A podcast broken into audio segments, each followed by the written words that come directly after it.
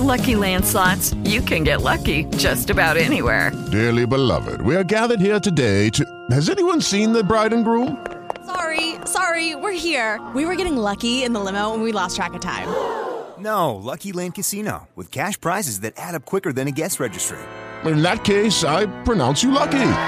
Play for free at LuckyLandSlots.com. Daily bonuses are waiting. No purchase necessary. Void where prohibited by law. 18 plus. Terms and conditions apply. See website for details.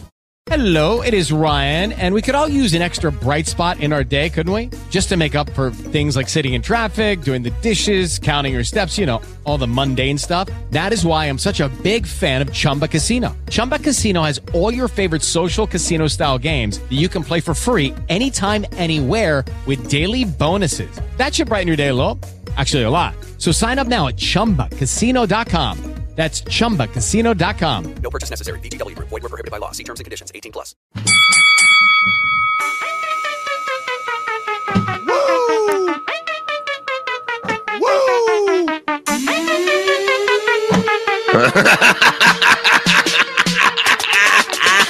Welcome to the Godfathers of Podcasting, broadcasting live on the Shuli Network every Thursday at 8 p.m. Eastern. Now, in case y'all didn't know, they've been podcasting since before podcasting was even called podcasting.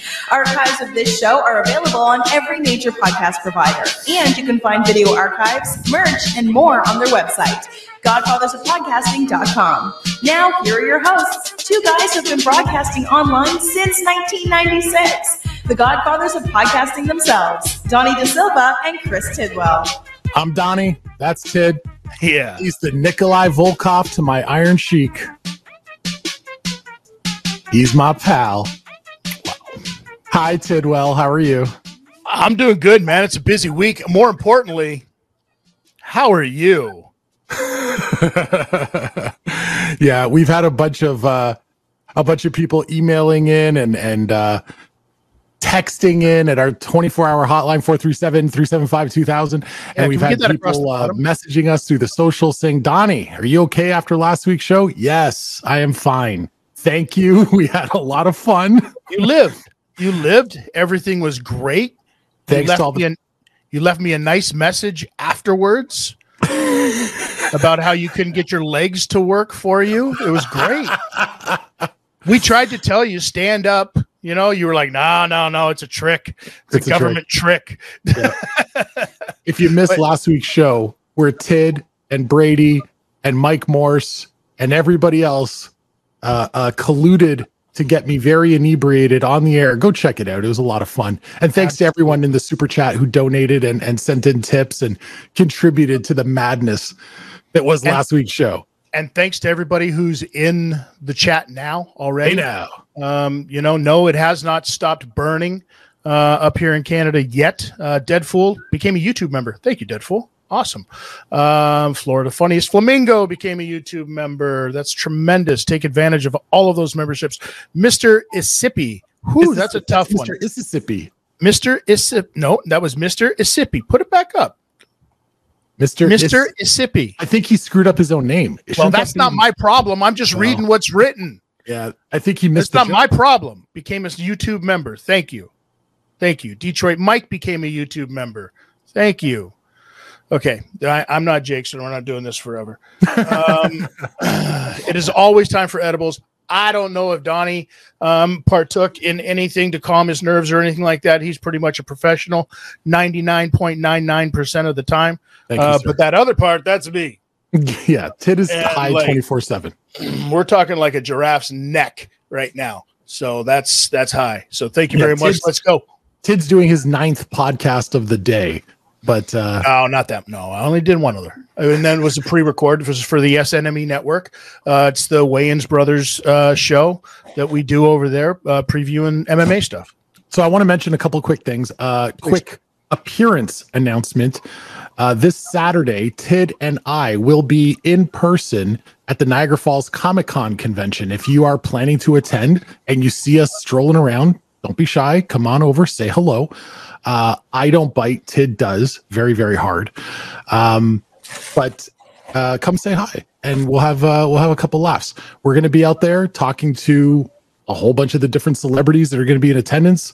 Maybe we'll get some tape. Maybe we'll talk to some fans that are going to be there. It's going to be a lot of fun. And uh, we hope we see some people out there this Saturday at uh, the Niagara Falls Convention Center. Absolutely. It's going to be a hell of a good time. There's going to be a lot of people representing out there. So please, you know, come out, check it out. They've done a lot of hard work. They're going to have a lot of people coming through this thing. So congratulations to the fine folks over there. Massive event. And um, also, before we get to our featured guest, I made the Iron Sheik illusion in my hello. Uh, sad news as uh, Khosrow Vaziri, the Iron Sheik of pro wrestling and Olympic fame, uh, passed away this week. Not not just that, the world fame. Yeah, he, really became a kind of a guy. He, he transcended just professional wrestling. I mean, of course, it was the character of professional wrestling, but it was like he did so many other things as that character that didn't involve professional wrestling at all. He is the man the political correctness forgot. and uh, I think between Tid and I, we probably have a good dozen or so stories about the Iron Sheik. Um, and I've heard probably about three dozen more from people that were also close to him. I think I interviewed him maybe a half dozen times, hung out with him probably about a dozen times. Um, always, always an interesting character. You never knew what you were going to get. Um, part of that was influenced by the medicine, Baba. Shiki need the medicine, but you know, whatever. Like the guy, he lived life like a party. every day was a party for the Iron Sheik, and Yeah. I mean, you know, from from stories about, I mean, he lived the gimmick. If uh, uh, you know what I mean, he lived the gimmick that was the Iron Sheik because the Iron Sheik gimmick did very well for him. So, If you you're know, in this, there's, the nobody left right like now. that. Feel free to share your favorite Iron Sheik story, moment, uh, inappropriate comment, whatever it may have been.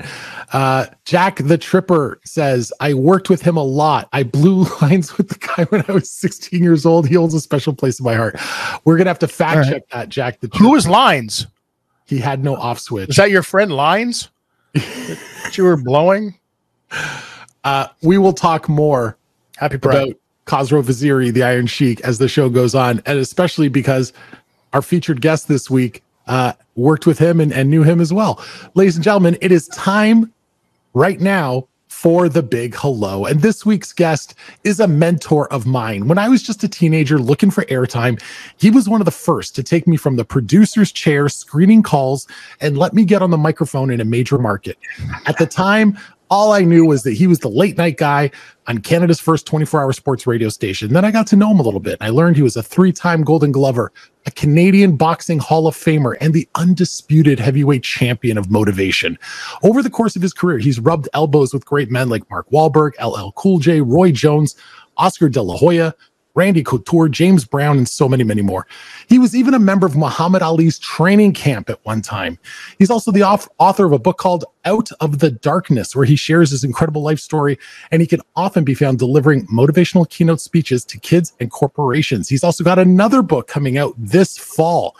In addition to all that, he's an incredible humanitarian and runs an amazing youth center right here in the Greater Toronto area.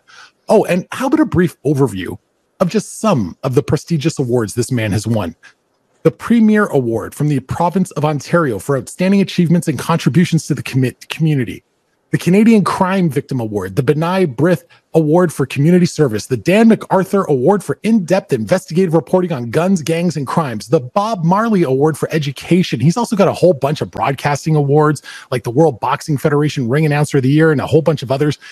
And at the end of this past April, the Black Business Professionals Association presented him with the Harry Jerome Lifetime Achievement Award, and it came just a week after a massive milestone birthday. Give me a break. I think this dude is kidding us. He still has the energy of a 25 year old. Ladies and gentlemen, he was on the radio with his dulcet tones. I was just a kid sitting manning the phones. He was always giving spots to the young unknowns like Stroumboulopoulos or Mia Bag of Bones. He would talk sports man to man or zones. He always rocked harder than the Rolling Stones. Ain't nothing shaking but the bacon. That's his line, Holmes. Now give it up to my man Chuck, the great Spider Jones. Hey, hey, you come a long way, brother. what an introduction, man! I can hardly wait to hear what I got to say after all that. Well, un- unfortunately, we're out of time and we have to go now. How you doing, Chris? I'm doing fantastic, Spider. How about yourself, brother? Doing well, doing well, and you're working with uh, the man I call the Big Daddy, but that's changed. But uh, yeah, we go back a long time ago, back to the all them late night shows back in the '90s on the the Fan 590, the things we did uh, during that show, and the things we said, uh, they weren't allowed on other stations, but Yeah. we got away with it.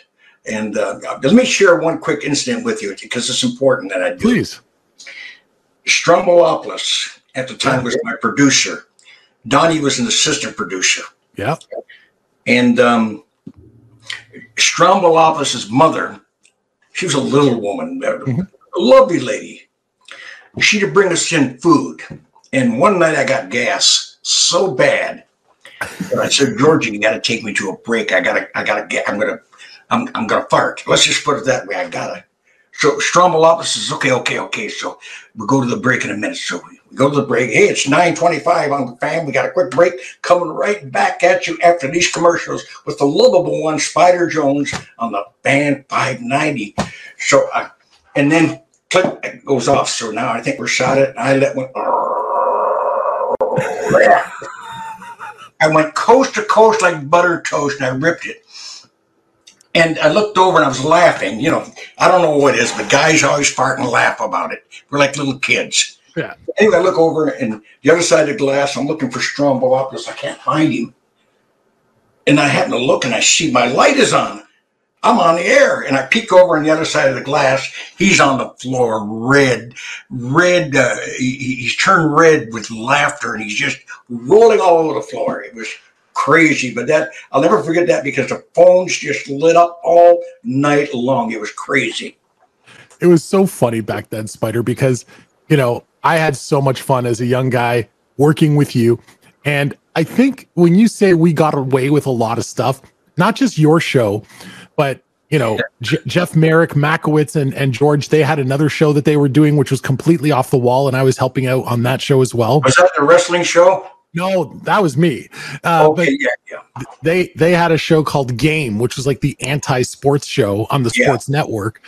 Um, and uh, we all used to get away with everything. And I think at the time, the radio station was like, "These guys are on at eleven o'clock at night. No one's listening. Who gives a shit?" Right? But you know, the thing was, a lot of people were listening. That's right. There was, and they had no idea. Because remember, back in those days, they didn't pay attention. You know, they didn't pay close attention to what was going on at that hour, right? And then all of a sudden, like, wait a minute, these guys are getting a lot of calls. They're getting a lot of listeners. We had the people like Bobby Orr call in, Dougie Gilmour, uh, one of the, uh, uh, there were, there were all these other guys, Gordon Lightfoot, and Ronnie Hawkins. These were legendary rock and roll guys. They were always listening. They could, and, and check this out: the chief of police then, uh, Big Julie Fantino. He could he could actually verbatim every word we said because he listened. We had all kinds of people listening at night. But you're, you're right. In that show, we had a lot of fun because you had guys on there that, uh, like Elliotte Friedman would come in, and we had uh, uh, Jeff Marek, and these guys became. Uh, I mean, they're doing great in the business. We had Dan Shulman, Howard Berger, all those legends. Jerry Howarth would be on the show. And you were a kid then. I remember. you- I don't think you were even 18 then, or 19 maybe. I was a baby. I was- Yeah. oh, I'm only Spider, 25 would- today, Spider. Yeah, shit. Like hell. what was the here's here's the question though, with all of these people, you know, that late at night, uh, all of the athletes, all of the musicians, you know, the, the cops listening in. What was the ratio, would you say, drunk to sober? There's a lot of guys, I tell you, there were a lot of guys coming out of bars at night, especially you'd get them if there were a lot of big fights back in the 80s and 90s. Yeah. And I was the fight guy then. So them lines would light up. I go to Don Cherry's place. He had a place back in the day on, in the west end of Toronto. Uh, and we'd go there before the fights. And after the fights were over, I'd shoot into the studio and we would talk about these fights and, and, and it was crazier. talk about hockey. I went, we ran our, we had a lot of people drinking and, and, and, uh, they leave the hotels and we were their entertainment for the night. It was a whole different game back then. It's crazy. It's crazy. And you were a fighter, amateur, golden gloves, fighter. Let me transition this just a little bit to the left here, a little bit. Let's talk a little bit of boxing. Recently, there was a list put out because I know that you followed boxing very, very like a lot when you were younger. And a list, Yeah. a list, a list came out recently. If we can pull up this list of like the top top ten um, of all time. This is what they had on there. I wonder. I want to get your take on this because there are a lot of guys that a lot of a lot of guys nowadays wouldn't have a clue who they are, like the Archie Moores of the world, the Willie Peps of the world, the Harry Grebs of the world. You know what I mean? Until you get up to like the Roberto Duran, Sugar Ray Leonard, Joe Louis. you And know for what I anyone mean? who's for anyone who's listening and not watching, this is a there's a graphic up on the screen right now presented by the Boxing News where they rank their top 10 boxers of all time. I'll Yeah. run it down real quick and then Spider, you can comment. It says uh number 10, Archie Moore, number nine, Willie Pep, number eight, Jimmy Wilde, number seven, Harry Greb, uh Number six, Roberto Duran. Number five, Sugar Ray Leonard. Number four, Joe Louis. Number three, Henry Armstrong. Number two, Muhammad Ali. Number one, Sugar Ray Robinson. How much do you hate this list? I don't hate it at all, to be honest with you. I I've had the I started watching watching boxing matches at 11, 12 years old. You see, we, we were very poor growing up, but my father delivered mail, and one of his customers gave us this old radio. I mean, this old TV. And so we would, uh, and it had a hanger on it. You use that for your antenna. So we'd watch all the fights. And back then, you had fights on Friday night, Saturday night, and Monday after Monday evening from Detroit. Then you had fights from Madison Square Garden, and so it was very popular because there was only one one boxing champion in each division back then, so you could name them. So I had a chance to see all these guys fight, and and I would never disagree with the, with the first one, Sugar Ray Robinson.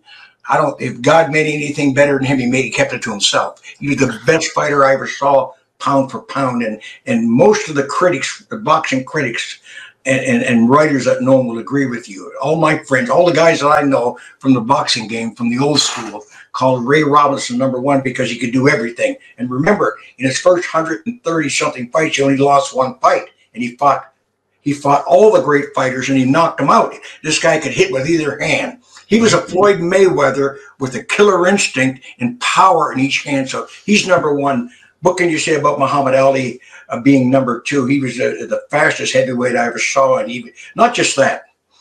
Muhammad Ali had something that only a few fighters have, and you guys will know. A fighter with a will to win, the killer instinct. Rocky Marciano had it. Mm-hmm. Evander Holyfield had it. They just got that. So how come Rocky's not on this list? Well, you, should, you know why? Because he was too small.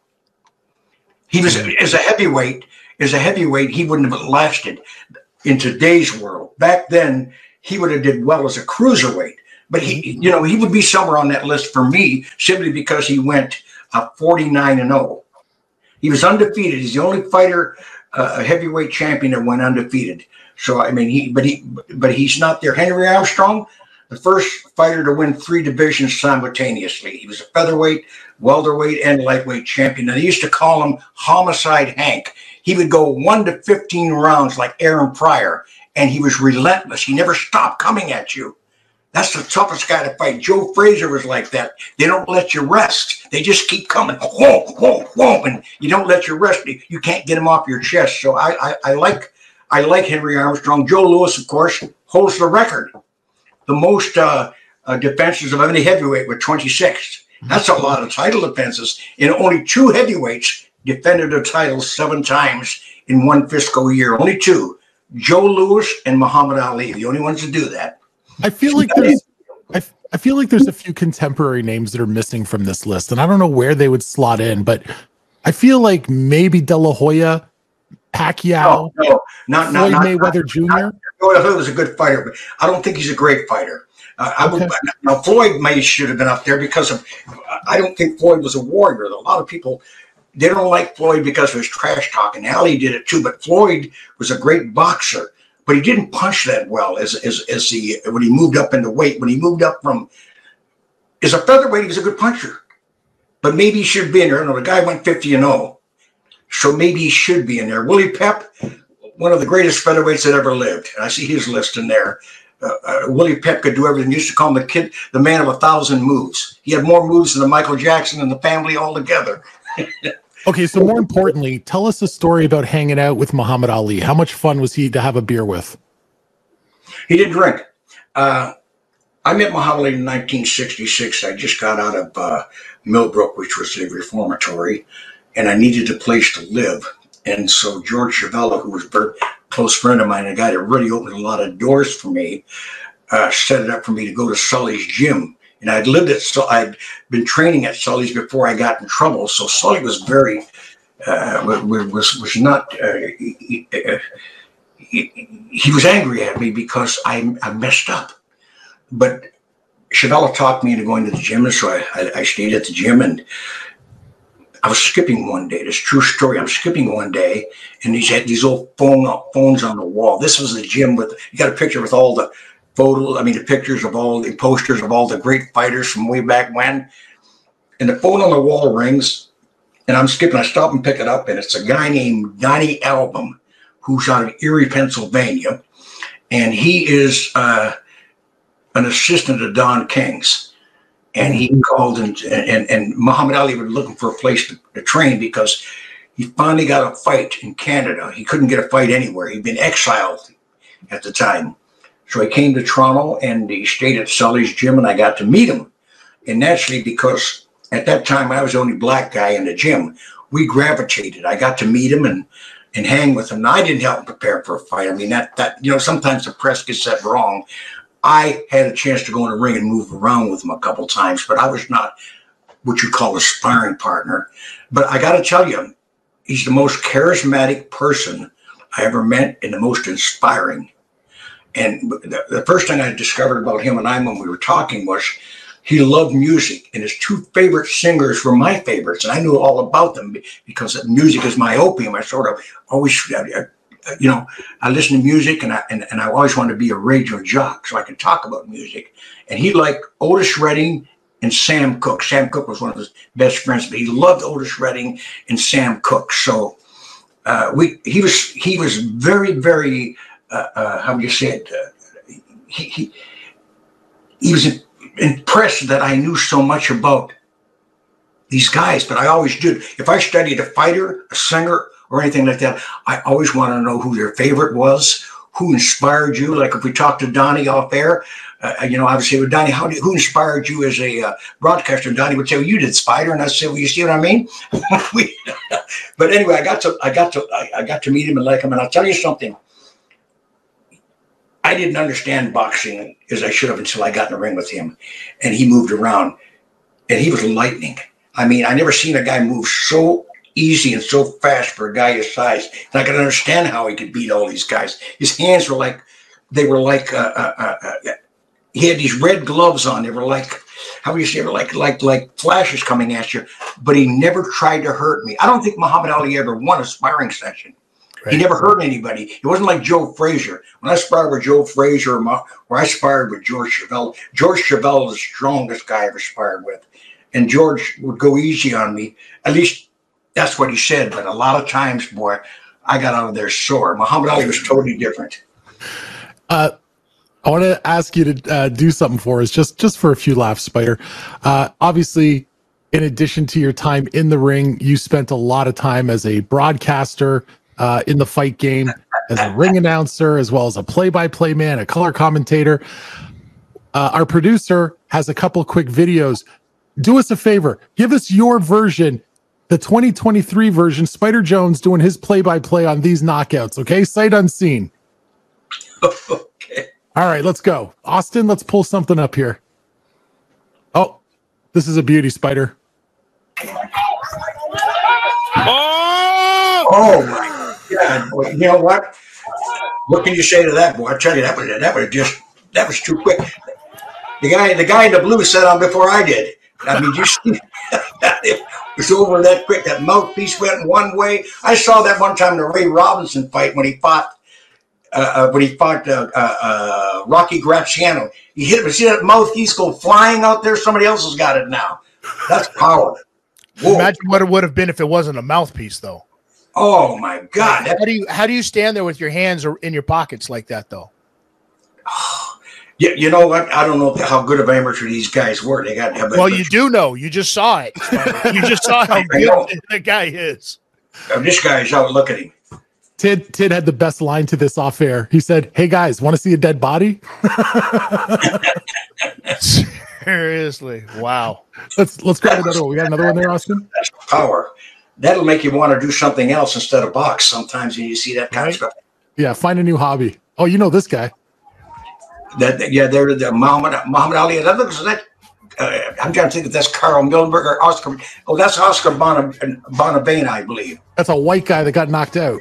Yeah, well, that's Oscar Bonavena. He's fighting Muhammad Ali, and, and, and of course Muhammad Ali that sneaky right hand. He gets you going with that left, and then suddenly that right to come out of nowhere. He just hit them everywhere. Look at This guy. That may be Carl Mildenberg. I, I got. That's yeah, that's Carl Mildenberg. He's from he's from he's a southpaw. Look at that right short right hand. He caught him just just too much for him. And that was Muhammad Ali, uh, I believe, on his comeback. But with some of those heavyweights that they've got in the game nowadays, like the Tyson Furies of the world, you know what I mean, and and and the and and and and, and Wilder, like they've got guys that are like huge dudes, way bigger than Muhammad Ali was. But you're right. If you look at you look at look at Lennox Lewis. Yeah, six foot six, two hundred and sixty pounds, all muscle. yeah, Those guys with a jab, they can knock you out. absolutely, absolutely. They, they got to be super heavyweights. That's why you got to these divisions. Got you. You can't expect a guy to weigh 212, 215 pounds. Back then, that was big.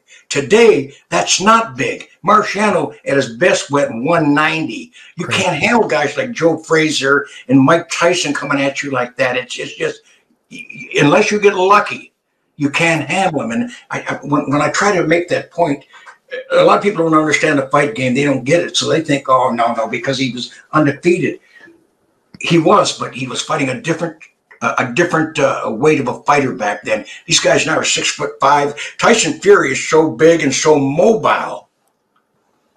And, and Wilder, the Wilder can knock buildings down. Yeah. These guys hit so hard and they're big. Hey, Spider, is is Mike Tyson underrated now? Like I feel like, you know, his his run of dominance was relatively short. I mean, he had a ton of fights in a few year span, but during that few year span, he was a friggin' wrecking ball. Like he just, and I know that the fight game was different then, and he was fighting a lot of tomato cans, but he was also just ripping through everybody that got in front of. Look at it. There's your pal, Mike Tyson. Is like, are we underrating him now? Looking back on his career, Well, you know, I'll tell you one thing I wouldn't underrate is he's probably among the four or five top most exciting fighters that I've ever seen. Yeah. Uh, he was an exciting fighter. I, I, I, you know, I'm not sure he had the kind of machismo that uh, Evander had because Evander had something that Marciano had. They had that never quit, never quit. Uh, Tyson j- just seemed to be okay as long as he was winning.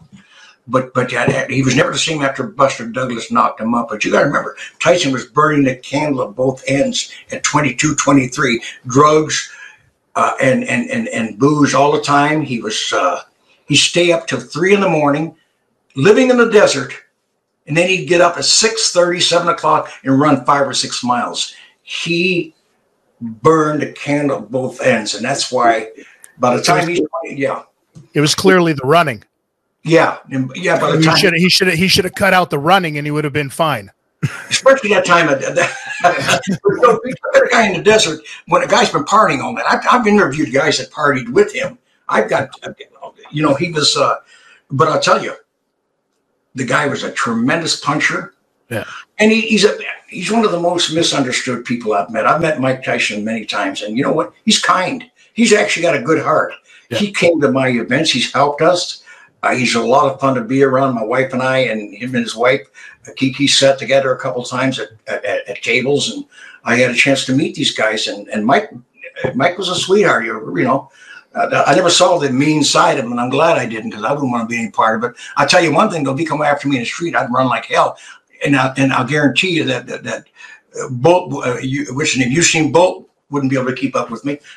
You know, back, in the, back in the mid to late 80s, when boxing borrowed from professional wrestling and the fighters started coming out to the ring to music. You know how they had walkout music? Yeah, yeah. And, and and so guys are coming out to like bad to the bone and you know we will rock you and mike tyson if you remember spider when he came out he didn't have music it was like this one tone it was like uh, and it was the spookiest shit ever i'm like what is Intimidation was this? part of his game. He said, "Hey, he, he, he, he intimidation was his game. Them guys were scared. Hey, I saw Frank Bruno, and he's he's dark complected. He looked like a ghost when he came in the ring against him. he looked like a ghost. He was so he was so fright. He was white. Was there was there a bigger letdown? Was there a bigger letdown to boxing than Frank Bruno? Like that was that was a guy built like a like a superhero, could talk, like could talk really really well, and should have been a guy that was elevated to the top of the game, but couldn't box. Well, he, could- he, his chin was suspect. Yeah, and, and and Mike brought that up real quick. He was never the same after that weapon Mike gave him. Uh, but uh, you know, uh, Mike Tyson, uh, oh, he was he was something else, and he did. He, I mean, let's put it this way: he rejuvenated the sport. Yeah. And and Mike Tyson's an icon. He's to them kids today, in a sense, what Muhammad Ali was to my generation. I mean, you know, this guy can go anywhere in the world and pay him three million. Just to show up and wave. They want him over in the Middle East. I mean, how many guys could call call their own shots? Mike Tyson still can right now. Floyd Mayweather. The richest fighter that ever. Right. Uh, Floyd Mayweather. Just got to know my wife's going shopping, so I'll be. Donnie, I'll need a few hundred after. i need some milk mrs jones Uh, Okay. very quickly here. Right in. I'll be in the middle of a, a broadcast. She doesn't care. I've been married 48 years. It's all love, brother. Very quickly, Chris Abels, you, Sir Spider, are a living legend. Uh, uh, Topo Gigio, it's times like this when I appreciate being elderly. Mr. Jones is fascinating. that's the So I- truth topo gigio Well, Absolutely. thank you for that. Big Daddy Dodo says best fights I've ever watched. Ward Gatti, Barrera Morales.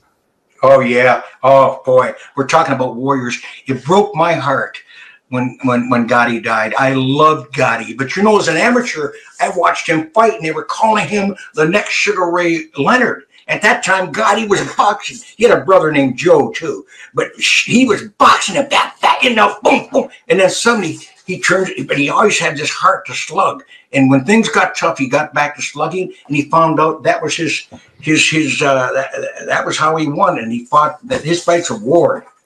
I gotta tell- phenomenal. I got to tell a quick story, okay?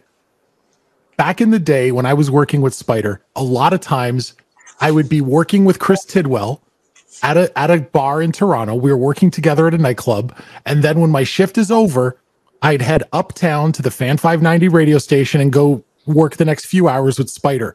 So with Chris, I'm standing next to the scariest man in Toronto who at any given moment I thought would kill me.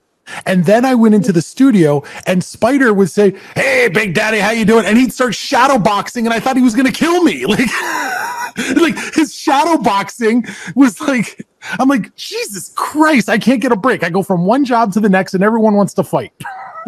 Well, you bet on my shadow. If you see, if George Chuvalo used to see me shadow box, he said, "I bet on your shadow." I worked in the clubs too, Chris. When I was going to school, uh, when I went back to school as an adult student, I needed a job at night, so I got I worked in two or three nightclubs downtown, and I actually only gotten maybe one or two tussles. Most of the time, I just talk the guys down. You know, It's the much you know, better way to go. It's Well, the it much easier way. It worked for me a lot of times too, Spider. I got to tell you, because it's much easier. Just, just you know what I mean. At the end of the day, if you can use your ability to talk somebody down, it's it's just a way easier than waking up the next morning feeling all sore and hurt for for what for Yeah. too ripping a good shirt. Yeah. I remember breaking up fights because I used to dress sharp. I go. I remember the first time I started. Remember the old Drake House? It was really tough. Absolutely. And they would be selling drugs in the joint.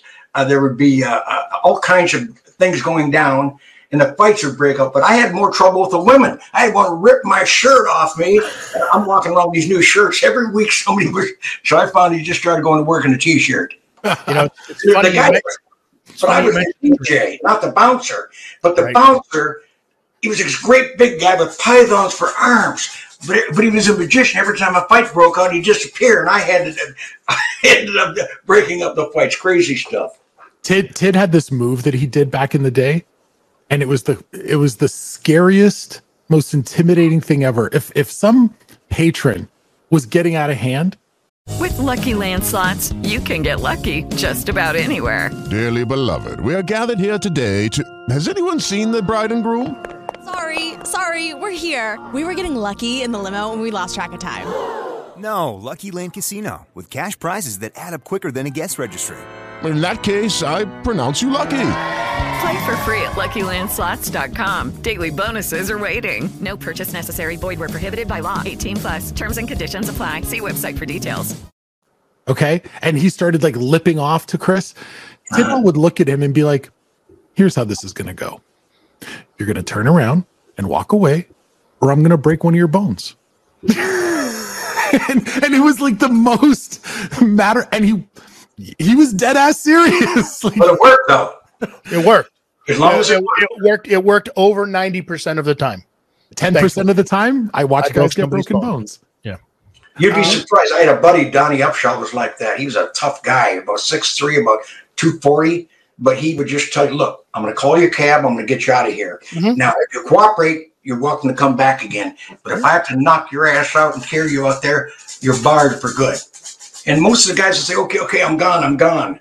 Yeah. Which which, which good, you know, because you know that's the way it was. But I remember one time uh, I I come out to my car and I kicked a couple guys out, and, and, and they must they knew I had a van, and and I'll tell you they they trashed that van of mine. Tires were gone, and there was a crack in the window. Uh, so you know what are you going to do? Listen, you talk about working in bars and nightclubs. A guy that we all know and that you've been friends with for decades. He worked in bars and nightclubs for many, many years. And there's an event coming up next Saturday to honor him, and that is the legendary Sweet Daddy Siki. Um, you know, in addition to this incredibly colorful pro wrestling career, uh, Sweet Daddy Siki, in his retirement, spent a lot of time at the Duke in Toronto, uh, legendary bar where he was like, you know, hosting karaoke nights and DJing and doing all. I remember going down there as a kid and seeing him do his thing. And I would go to the Duke just to see Sweet Daddy Siki. Uh, you've obviously known the man for many, many years. I've I've been told by our mutual friend Ricky Johnson, Dwayne Johnson's uncle, that uh, Sweet Daddy is not in good health these days. So there's this uh, little event free of charge to attend, and it's happening next Saturday at the Duke from 4 p.m. to 8 p.m. Um, and I, I think you said you're planning to go, right? Absolutely, absolutely. I, I've known uh, I've known Sweet Daddy. I we go back to the '60s. Wow. when he was when he when his when his his partner his his his, his tag team partner was a guy named Duke Noble, who ran a barber shop in Toronto downtown, and uh, Sweet Daddy would come into the gym, Sully's gym, every Sunday. It never failed. Sit on the bench and watch me train, and then give me advice after. But he never raised his voice much above a whisper, and he but he was very inspiring and and just a I tell you, the, the totally different persona than what he gave in the ring. He Yeah. was he's just a, a, a class guy and a gentleman. And by the way, a lot of people don't realize this guy can sing. He's a country and western fan, Yeah. and he's got a great voice. Even right now, he, I think dementia's setting in a bit, but he can still sing pretty darn good. Um, I'll tell you, uh, Tid loves telling the story. One of our favorite moments, we were at the Sky Dome, uh, now known as the Rogers Center, at a WWE event. Tid, go ahead, tell the story. Oh yeah, well, it's Donnie's story actually. Um, You tell it better. Well, because I mean that's just the way it goes. We're all there. It's what February. It's minus a million. Typical Toronto West. You know the wind coming off of the lake, so you're on that side where your will call was for everybody's tickets. You know, or right where the traffic goes, and it's just it's Yeah. windier than hell, and we're cold, and i everybody's freezing. Like, what the hell are we doing? Right. So we're waiting for our stuff, and all of a sudden, this big, huge purple limo comes rolling up right there because this is also where everybody goes. Everybody goes in. It was that same little office that either went downstairs, went upstairs. Remember on on that on the side there. So and and and the door opens and everybody kind of looks over and out steps Sweet Daddy with no shirt on just a fur coat over the top, and he stands out, and it's like it's colder than a witch's tit, Spider. And he mm-hmm. stands there and grabs a little rag, starts dabbing his forehead. Oh, oh, it's too hot for Sweet Daddy. So hot, too hot for Sweet Daddy. I was like, this mother, that is Yeah. the best, the best. He knows cold winter. Before he sat down in the gym, every, don't get rid of every time he came in, before he sat down, he would take a cloth out of his pocket and wipe the seat off. and he'd just take his time and wipe the seat off. And he wouldn't say anything un- un- until between each round. He'd say, Now, now, Spider, I like the way you're using that left jab. Now, I want you to lean over and hook off it. He knew his boxing. Oh yeah. And I listened to him. He said, "Now you move. You got good moves for him." Uh, then I was a light heavyweight. He said, "You move like a lightweight." He said, "Take advantage of your speed." He was just. Uh, I saw him all. He was always work, and he's down. Grew up. I mean, he lived in Parkdale, and uh, people just gather around him. He always had time though for the fans. In the ring, his persona was this villain, but he always had time for his fans. He appreciated them. He's a beautiful man. You know, you talk about Sweet Daddy Siki. And by the way, if anyone needs more information about the event at the Duke uh, next Saturday, we're going to have it all up on godfathersofpodcasting.com. I'm planning to be there. Uh, Spider's going to be there. There's karaoke too, and I'll be singing. Johnson will be there. What's that, Spider? Uh, there's karaoke and Ricky and I sing. We'll be singing. Well, and here's the thing. I mean, Sweet Daddy is still alive. So you Yes. want to take advantage. You want to go see him before he's not still alive because that's the thing. You want to take it. No, you want, I mean, we don't live forever. You I mean, it let's sound face so dark, Tid. no, no, no, not at all. You want to take advantage of these things that you can because let's face facts. We've all just been hit with the fact that we'll never get to say that to the Iron Sheik again. Yeah. Each and every one of us knew the Iron Sheik. So everybody needs to take advantage of the situation while you can and go say hi. Go go Yeah. check in on He's your an icon. check in on your family. He's a Canadian icon, and, and he put wrestling on the map here in this area. I mean, this guy did so much for wrestling here. Uh, he goes way back to those days, and uh, you know, even before Rocky Johnson and them, he was he was out there doing it. But uh, you know, his matches with, with with Abdullah and his matches with the Hulk and all them. I mean, those were good, great times. I'll, I'll uh, I know we want to talk a little bit about the Sheik, but a quick story that just popped in my mind when you talk about uh, Sweet Daddy Siki being a great country singer. Uh, way back, Spider, this is going back to like 2009 or so. I was doing a different podcast along with this man here on the screen and our friend Danny O, who's a uh, Canadian hip hop icon. We had come up with this idea to put together a CD of custom made music for professional wrestlers. We made them their own theme songs. And then to have a CD release party, we put on a pro wrestling event, okay, where all the people who we made music for were going to compete on this show and they were going to come out to the band playing their music live. It was amazing. We had a sold out venue. It was great. One of the wrestlers on the show was Kamala, okay, the Ugandan giant guy, yeah. And he comes out and he's in full face paint, you know, the Ugandan face paint. He's got the Yeah, helmet, yeah, he's got the spear, the whole bit. And he sees the band playing the music for all the wrestlers. And he went out, he had his match, beat the shit out of some 120 pound guy. And then he's in the locker room and he comes up to me and goes, Uh, Donnie, would it be okay if I sang a little song with the band? Oh, really? Are you Did fucking he? kidding me? Of course. That's the best thing I've ever heard. But uh I'm still in my makeup. Is that okay? That must have been a sight on stage. he went on stage in full makeup and started singing jazz and blues and the Was he place good? went fucking he was great and the place went bananas Those guys are characters wrestlers. There he is. There, yeah, yeah, that's him. Those guys are character. Uh, Abdullah the Butcher is the same way. Abdullah the Butcher is a character man. Uh, he was our first manager when we had a doo-wop group back in the day. And uh, next thing I know, he's uh, Abdullah's uh, wrestling and making a heck of a living all over the world, especially in Japan. They Yeah. love wrestling in Japan. there's abdullah right there You There still you still do doo wop stuff, Spider? I still band. I got a band. I do a lot of corporate stuff. You know, a lot of people don't realize that I'm a singer because I, uh, until they hear me, then they're surprised. My whole family sings, but I, that's not my my my biggest passion. Although I enjoy it, I make a living as a speaker and uh, travel around the country speaking in prisons and in schools and corporate the corporate world. But uh, uh, no, I'm a singer. I still enjoy singing. I do a lot of the uh, the Motown country rock. I, I love. Uh, I do stuff by the Eagles, one of my favorite groups. I do a little bit of Stones. I'll do Honky Tonk Woman, and people are surprised, but you know, because uh, they didn't know I could sing. But I've been singing ever since I was four or five years old. You know who I bet you like, and we've never talked about this. A legendary. Oh, there, there's the CD that we put out with this ugly bugger's face on What? this cover. of That's the why I didn't. That's why I didn't sell anything. I'm telling you straight up. Oblivion. I like that. I like that. Oblivion. Look at that. It that was, ugly. what, it was what it was what was between the ears of that guy on the cover. Oblivion.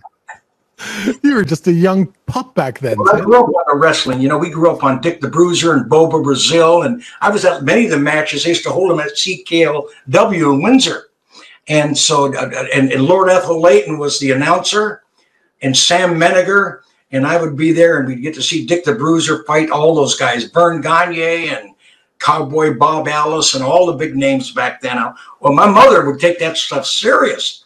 She'd get crazy. She started yelling at the television. Oh no, you don't, brother! Watch out behind you! And oh, man, you talk. That's right about them little old ladies. They believe that stuff.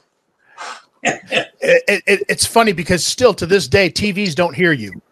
But it is the one thing that we all frickin' do, right? We As you're, you're watching a sporting event, you're watching what whatever your your favorite you know reality show, whatever it is, we all yell at the TV. I don't know how to watch basketball while sitting and not yelling. I don't know how. Yeah, Well, you know, I'm not. way. But I, the one thing I say about wrestling, when I really, really enjoyed it, at least in the past 20 years, is is when uh, Steve Austin and The Rock. Because those guys, they could talk trash. I love the guys like them. They could talk trash. The Rock and Steve Austin in the game. Those guys could talk some trash and the smack, the way it's. Oh, I love that stuff. It, it, you know, it wasn't real, but the it, but but I'll tell you, the phenomenal athletes. These guys, you got to be. And I learned that from from Billy Red Lyons and and people like that when they used to come into Sully's and train. And and I got to. These guys are great athletes. How come you never did it? How come you never took the role as a, even a manager? Because you clearly you you've you've got the gift of gab. You know how to put words together. You've got a brain on you. You know the business end of it. How come you never? I still would do it if somebody came to me. I still love it. I and got it. tell I you got it. something. I, I did a it. wrestling match uh, a a few years ago with a guy called Ain't Misbehaving. I had him on my show. We had sound effects. Oh, I remember misbehaving. tried to kiss me, and I said, "If you put your hands on me." We played it up, and so I said, "Drum, we'll get on the, the noise, the breaking glass, and then a glass breaking in the studio, and me and him going to each other and all this." We, we sold up the Birchmount Stadium, and remember that. I was there. George Schmello to rescue me because they ganged me, and but at the end of the night, I got my envelope, I got paid, we had a ball. Uh, I did it a couple times. Did another one with Sabu. I, I just look, I loved it. Yeah. And I appeared one time with the, Abdullah, after the fight, after his wrestling match, he, he pointed to me, "You, you boxer, come, come, come in here!" And he started swinging at me in that, and the crowd, I, you know, I like everybody else. I'm looking at the crowd there, spider, spider, and I climb in the ring, and hop, hop, we're having fun. You know what the heck? Okay, I got an idea. This fall, when I put on our, our next wrestling event, we're going to get Chris Tidwell to come out of retirement for one more match, managed by Spider Jones. One I'm in. match. I'm in, Chris. I'm in. One Well, more match. Listen. I more got, I got your back, as, Chris. as, as my manager, I will send you over paperwork that you're going to have to go over. I will have some demands that I'm going to need you to negotiate with these guys. They're sticky. They're promoters, Spider. So you know Yeah, how right. promoters are, right? Yeah. So You I mean, water, in- water in the dressing room, clean towels, and a private dressing room, and Yep, uh, you know, okay, and, and okay, we are talking. Okay, we're on the same page so far. Okay, all right. carry a few weapons in there if we have to. Okay, Ted- we're, now we're talking. All right. I know that you're not medically cleared to wrestle anymore, but hey, if you Or die, mentally. you die. Yeah, I'm not mentally cleared to wrestle anymore. either. Spider, one thing I want to touch on, and it's it, because it's so incredible when I think about it. Um, I want to talk a little bit about the youth center that you that you've opened and that you run here in Toronto. Um, it's amazing to me, man, because you know you have always had this ability from the time I first met you when I was a teenager, you know, and you were, uh, you know, a young middle aged man at the time, but you always had a way of connecting with young people. You always had a way of relating. You never took the attitude, ah, these kids and their bullshit today. You always had a way of connecting and getting people to see their potential and to drive their potential. And I think that's a big part of what you're doing here with these after school programs and your youth center. Talk a little bit about that, man, and how important it is to you. Well, you know, when I was back in the, in the 90s, what happened was uh, I was on the radio uh, at, at the fan, and I would talk about things that happened during my life a lot. And so it was out there. And one day I got a call from a teacher, and I believe it was at Central Tech, and he said, "I'm having some trouble with some young, some young men here. They're they're they're uh, at risk, and I'd like you to come out and talk to them." And I said, "Well, I don't know what to say to them." He said, "Just tell your story." So I went out there and I spent an hour, and I talked with them, and and it just sort of worked, it gelled. And they listened to me and I, I shared stories and then I started getting calls like that. And I began to do more schools and then I got calls from the Department of Correctional Services to come out and speak into churches and into prisons and that. And I thought one day, you know, here's the thing, guys. I'm lighting these kids up. I'm inspiring them. But when you inspire somebody, you have to continue to feed that passion. So I needed, these kids needed more than just that. They needed somebody to mentor them. They need somebody to develop that strong self esteem in them to tell them you're worth more than the streets. You're worth more than going to prison. You're worth a lot more. And so I, I, I began, my wife and I started talking about opening the center. And then one day I was approached by some guys from Greenwin Property Management. And they said, Look, we got a nice space here if you want to use it. Now, this is up at Jane and Wilson, so it's a high crime area up in there. And uh, we took it, and they charged me one dollar a year. So we went out and hired a staff, and then we opened the center, the Spiders Web Youth Empowerment Center, because most of these kids come from uh, uh, uh, single parent dwellings or they come from poverty, and we want them to think they're worth something. And a lot of that has to do too with the fact that when I grew up, uh, I mean, you know, I had no esteem we had no direction, and uh, I ended up in the streets a lot and getting in trouble. And you know, so this is why I wanted this center. So it works. We have a homework club there. We've got a music club. We got sports clubs. We got uh, a kitchen full of food. We thanks to um, uh, uh, Second Harvest. We have a computer room. We teach these young people life skills and and and open doors for them and helping to develop that strong self-esteem. And I work with, like I work with you guys when you were coming up. It's just the way it was. I, I remember I always let guys on my show because you young people brought something fresh to the show. Your enthusiasm uh, was great for me on the air because you were always enthusiastic. You, you knew how to talk sports, as Jeff Jeff uh, uh, Marek did and George Stroumboulopoulos. People don't realize how bright you guys were, but I saw it when you when you open your eyes, you see these kids are bright. They bring something to the game, and I've always loved working with young people. How can people get involved with that, Spider? Where can they go? Well, you know, all you got to do is hit me up uh, at my website, Spider Jones. Hmm. Uh, yeah, I should say my email address, spiderjones at rogers.com. And, uh, or you can go to my, uh, you can go to our, our, our uh, Facebook page, which is uh, believe to achieve.ca gives you all kinds of information on what we do and how you can get involved. There it is up on the screen, everybody. Believe to achieve.ca. Um, absolutely amazing work that you're doing, Spider. Um, I want to get your take on something from the news uh, cycle this week because I feel like this is a story you would have an opinion on. Um, earlier this year, with lucky landslots, you can get lucky just about anywhere. Dearly beloved, we are gathered here today to. Has anyone seen the bride and groom? Sorry, sorry, we're here. We were getting lucky in the limo and we lost track of time. No, Lucky Land Casino, with cash prizes that add up quicker than a guest registry. In that case, I pronounce you lucky. Play for free at LuckyLandSlots.com. Daily bonuses are waiting. No purchase necessary. Void were prohibited by law. 18 plus. Terms and conditions apply. See website for details. uh, NBA superstar Ja Morant got himself into some hot water, and Ja Morant has been regularly getting himself in hot water, and a lot of it has to do with his infatuation with guns and taking guns into nightclubs and pulling guns out on a teenager and threatening people and brandishing weapons smuggling guns onto team airplanes when that's a that's supposed to be an automatic 50 game suspension he has been getting away with it and getting away with it. And the league has talked to him multiple times. He was suspended earlier this season for eight days, where apparently he went into therapy. I don't know what kind of therapy he went to. And then last month, he was on his Instagram live with his buddies driving around in the car. And they're just, you know, doing like young kids do. They're in the car, they're singing to the music that's playing. And then all of a sudden, he just pulls out a gun and starts waving it around after making an agreement with the NBA no more guns, no more violating policy. I'm one of the faces of the league. I will behave. And then that.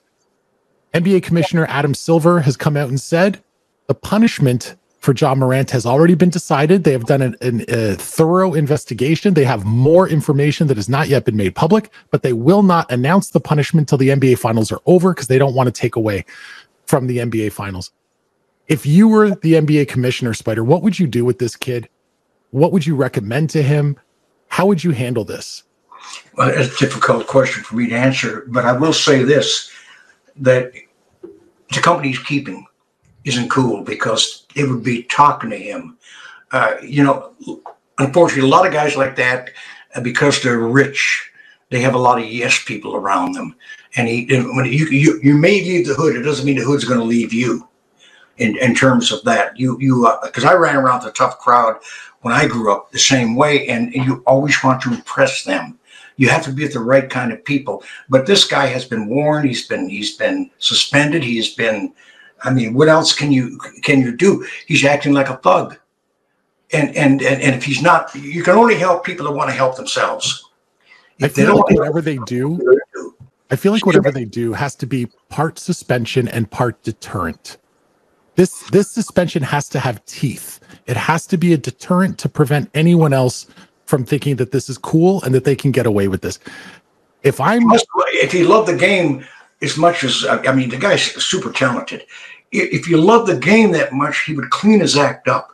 And and sometimes you run with the wrong people and you just want to impress them. I don't know I'm good enough to judge him, but doing that with a gun, he's gun crazy. But how much of America is gun crazy? I mean, that's just uh, I mean, I grew up and, and lived in Detroit for many years, and everybody I knew had a gun, even when it wasn't licensed. And I remember there were times, and I straight up back in the day, uh, uh, when before we left on a Friday or Saturday night, we put on our Saturday night special on it, a little clip on with it, and and out we'd go to do our business. And I'm just thankful that I never had to use it, but I know people that did, people that I grew up with that used guns and did time for murder or were murdered. Uh, but I don't know what to say. I, I can say this: if he's hanging around this same crowd and this keeps happening, mm-hmm. He needs therapy badly. But he's got to want it. You can't help somebody that don't want to help themselves. The worst part is after Adam Silver came out and said the suspension has been decided, we're just waiting to announce it. He then made a public statement that said, "Guys, the gun was just a toy." Like he doesn't get it. He doesn't get it, Spider. Like First yeah, it was supposed to be a, a, starter pistol or something, but the point is this: why do you? It's it's why do you keep pulling that? What is it? What's in your mind that makes you do that that stuff? You've got an opportunity that most people would give their firstborn for. You're playing in the NBA. You're rich. You're famous. You could have so many wonderful things and do so much, but you want to be a thug. You want to be. That's just the way that people are seeing him now. But these guys are all—they're still children. Yeah. Like in the grand scheme of things, they're still children and clearly very influenced, ego driven, pumped up to a certain point because they're you know they're superstars, right? And so they, they've got a bunch of yes men around them, and then there's somebody inside of these yes men, maybe you know what I mean, that they just kind of click with. So they're influential because they're still very young, right? So I mean, that's that. should there should there be more handlers in in in sports for some of these guys because i mean it's one thing to just say like you know oh it's on him now because it's you know he, he's got to make that choice or whatever but clearly there's been people influencing him on one side and there's not enough people influencing him on the other side you know what I mean? Is that is that some kind of programs that professional sports maybe need to look into? Well, absolutely they do. Absolutely. These kids these kids come from many of them come from nothing and suddenly they're rich and they got all these people around them and and uh, they uh, everybody's as you said yes this yes that. The thing is you'd think at that age though, he was he about 24 now? 23 Yeah, he's, a, he's a baby. Yeah. But you're still at that age you know right from wrong. Mhm. Who caught him? though? Wait a minute. He waved that gun inside of a car once too. That toy gun. Yeah. I mean, it, I guess one of his buddies were. Yeah. Yeah. This is what I'm saying. This is what I'm saying. He's got it, it's influence around him, and somebody Yeah. decided to pull up this camera and be like, "Yo, I'm gonna film this shit," and that means that he's Yeah. got a stooge in this in his crew too, right? So pro- like he's got a clean says he's only house. 22 years old is uh, He's Ja Morant. But He's yeah, 20 he's a kid. baby, That's young. At 22 years old, I was in jail. I, I I'll be honest with you. I mean, I, I I I give allowances because I've been there and done that, and I know at 22, I was hanging with a lot of guys that were hustlers and street guys, and when you're around people, you act like them. If Yeah. you're around people that are that are that are positive, you're positive. You're around people that are negative. But he had to have something going to reach the NBA. He had to have some kind of passion for the game because it takes more than talent to reach the NBA. You got to have more talent. You got to have uh, perseverance and passion. He's obviously got them, and, and I hope that he turns his life around. Maybe he needs to get in, let let somebody like get up there and let a guy like Magic Johnson hang around with somebody like somebody that that is in the game that can reach him. You're messing your life up. I don't want to see that happen. I'll tell you. Um, we we talked earlier about the days when Tid and I were working in the nightclubs together. There was one night, Spider. This was my last night working in the club. Okay, Tid and I are standing outside the the bar.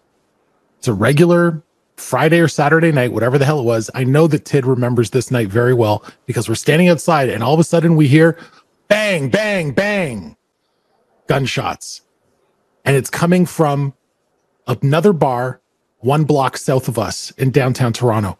So all of a sudden, instinctively, all the doormen, all the bouncers, not just at our club, but the club across the street, the club next to us, we're in the club district, okay? All of us start running down the street to go help out and see if one of our buddies is in trouble. And as we're running down there, I look to Tid and I go, the fuck are we running towards the guns? We don't have vests. We don't have guns. What are we doing for $10 an hour? And that was my last night. It's instinctive because Yeah. uh, my nephew uh, went to Colgate College on a full football scholarship. He worked in one of those clubs downtown in the uh, entertainment district, and his friend got shot and, and killed in one of the clubs. One of the guys he worked with, and my my my nephew is six foot four and a half. He went about two fifty then. Big, strong kid, uh, but uh, his friend, who was really a tough guy, he got murdered in the club. I often uh, worried about that. That was one of the things, you know, about working on a job like that. That I did that when I was at the uh, Drake. I was threatened many times. You know, it's unsettling though when you got to walk out of the club at two in the morning and look both ways and make sure that somebody isn't waiting to get even with you for. Uh, you know, for something, for running them out of the club. I was threatened to be uh, threatened. And the guys that hung around the club were guys like Eddie Mello, Jimmy Gratson. These are tough guys that hung around my club. Uh, Spider, we are up against the clock, and uh, we thank you because you've been uh, uh, so gracious with your time. Um, before we go, though, Austin, I think we have one more knockout to share with Spider, right? Well, now he's got to find it because Austin fell asleep. There he is. Okay, let's check it. Take a look at this one. Oh boy, Ooh, that was that was a nasty. beautiful combination, three or four punch combination. started off with the body. Started Good off with, with, with the body and just just let go. There you go. Boom, right to the body there and up over the top. And it was like, oh, she she didn't understand. She was like, "Where's my dog at?" And the other girl's like, "No, I'm gonna show you where." You and just kept going right back. Same combination again. She had no answer for it the first time, so she was like, "The hell with it! I'm gonna throw it a second time too." I did the first female fight in Canada, uh, professional fight and amateur. I- It was something else, and I at that time I guess I was a little chauvinistic. It was a little difficult. I've seen two women beat up on each other, but I thought, you know what? That's their game. They got just Yeah. as much weight as I have in there. Yeah, And By the been way- some good ones. There, there's another. I think next Oh week. boy, you see that right over the side, that right hand opened up for that right hand. Just overhand right. Yeah, overhand right just takes her right out. And I think doesn't next where week, she's at right now. actually next week, don't we have? Yes, I was just going to say programming notice. We can pull that down, Austin. programming notice next week on this show. Uh, longtime friend of the program, female boxer, future Canadian Olympian Scarlett Delgado will be on the show. But she's not just friend of mine. I know her father very well, very well. Yes. He trains her. He did train Yes. her, and and Scarlett is a friend of the show. She's been on a couple times. But for anyone who doesn't remember Scarlett's last appearance on our show, mm-hmm. Tid went down a rabbit hole with her and talked about how difficult it is for a young athlete who's training multiple times a day, traveling to tournaments all over the world. How mm-hmm. hard is it for a young woman? There's a nice picture of Scarlett. How difficult is it for a young woman like that to have a relationship, a dating life? And she said, It's impossible. So next week, we are scheduled to play, unless she backs out, we are scheduled to play the Scarlett Delgado dating game. Three I gotta see bachelors are going to compete to win a date with Scarlett Delgado. Have we got all three bachelors lined up already? One guy got scared. Um, Okay. We have two confirmed, so there's Uh-huh. still an open chair. If you want I to say, be- I say, chat, chat. I say, you know what I'm thinking right now. Everybody on this show, you know exactly who I'm thinking. Jake. Jake needs to be Jake Husden needs- to be that third chair. Let's go. Yes, he just became a YouTube member as well. He's the one that killed it on the Levy uh, Levy Land show right before us, reading all those super chats. He is a tremendous individual, and I think he would be ideal for that third seat. I'm, I'm that's my vote right now. I love Uh, second nomination goes to Joe, the producer. next week. Oh my god, He's- he'd pull a Don't get gun. on the line, guys, because she can hit. She can Oh, hit. that's why we're not doing it. That's why we're not doing it live in studio. The Shuli Network says Joe the producer That's is right. married. He is. That's all the more reason. Put him on the show so Scarlett can knock him out. But she's Um, talented and she's as beautiful as she is talented. I've, I've known her since she was a kid. Her father's a friend of mine, and uh, Raphael, her father, is a friend of mine. So I've known him for years and years. She's a she's a great young woman. She's a friend of the program. Uh, she dabbled a little bit in pro wrestling, had a look from the WWE, and then she said, "You know what, guys? I'm going to focus. My my goal is to get to the Olympics. After that, we'll worry about everything else." Um, so she's scheduled to be on with us next week, folks. Uh, make sure you tune in if you want to be the third bachelor. Info at godfathersofpodcasting.com or you Video. can text us four three seven Video submission. 437-375-2000. Big Daddy Dodo says Ray DeVito so I can watch her beat his ass. I think that's an excellent idea. Let's get Ray DeVito as the third bachelor for Scarlett Delgado. She's not going to know who the bachelors are, by the way. They won't have video on camera. They'll just be audio until she picks one. That's the game. So, hey, it's going to be a lot of fun. Spider, you've been awesome, man. It is so great to have had this time tonight to catch up with you. I know a couple weeks ago we talked on the phone for a little bit leading up to setting up this this time slot tonight. Uh, I'm so looking forward to seeing you at uh, at the Sweet Daddy Siki tribute event. Uh, there is a copy of your book, Out of the Darkness, the Spider Jones story. Where can people get a copy of that still, Spider? Uh, you can go on my my website, uh, spiderjones at rogers.com.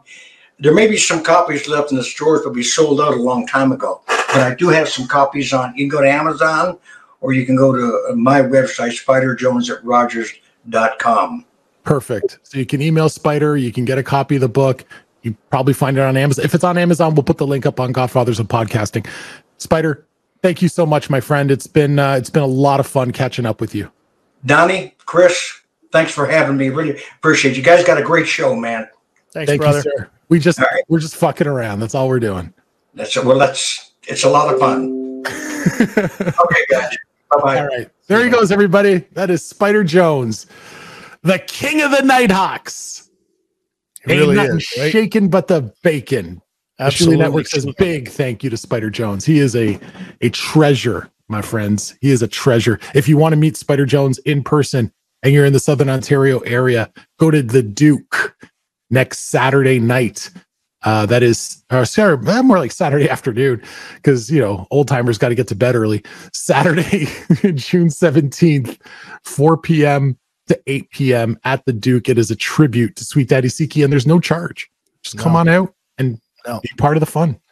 Very quickly before we go, a couple of new members. Paul Millette is a new member. Alec Hello, Watts. Alec Watts is a new member. Thank you very much, guys, and welcome uh, to the show. my God. Thank you to everybody. Reverend Bob Levy quotes, we seen you in there all night long. Uh, where is Southern Ontario? It's at the southern part of Ontario.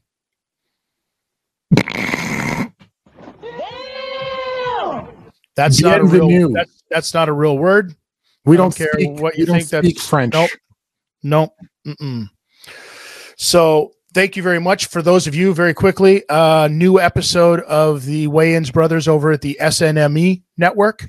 Uh, this one as well. Please share this with everybody. Spider Jones needs to have that out there. To those of you that have been going to bat for us, thank you for the love inside of the Discord. Thank you for the love online. Thank you for the love everywhere. We appreciate you, but without uh, all of you guys, none of this is possible. So please, if you like it, hit that like button, send it to your friends, put it in one of those audio files and send it to your family and annoy the shit out of them. I don't care. Let's just get it out there. Um, let's have fun doing it. And next week, I'm telling you, this dating game show is going to be, we're going to get back to some rowdiness. Uh, Everyone's gonna getting have some- high. we're going to go have some fun this weekend. Um, you know what I mean? I will probably roofie. I'm going to roofie Donnie at some point, and we're going to try to get it on film. Um, so it's it's going to be good times, man. I I look forward to it. Thank you very And- much, Donnie. To paraphrase Khosrow Vaziri, the Iron Sheik, fuck the Godfathers of podcasting, fuck the Thursday, fuck the Shuli, goodbye.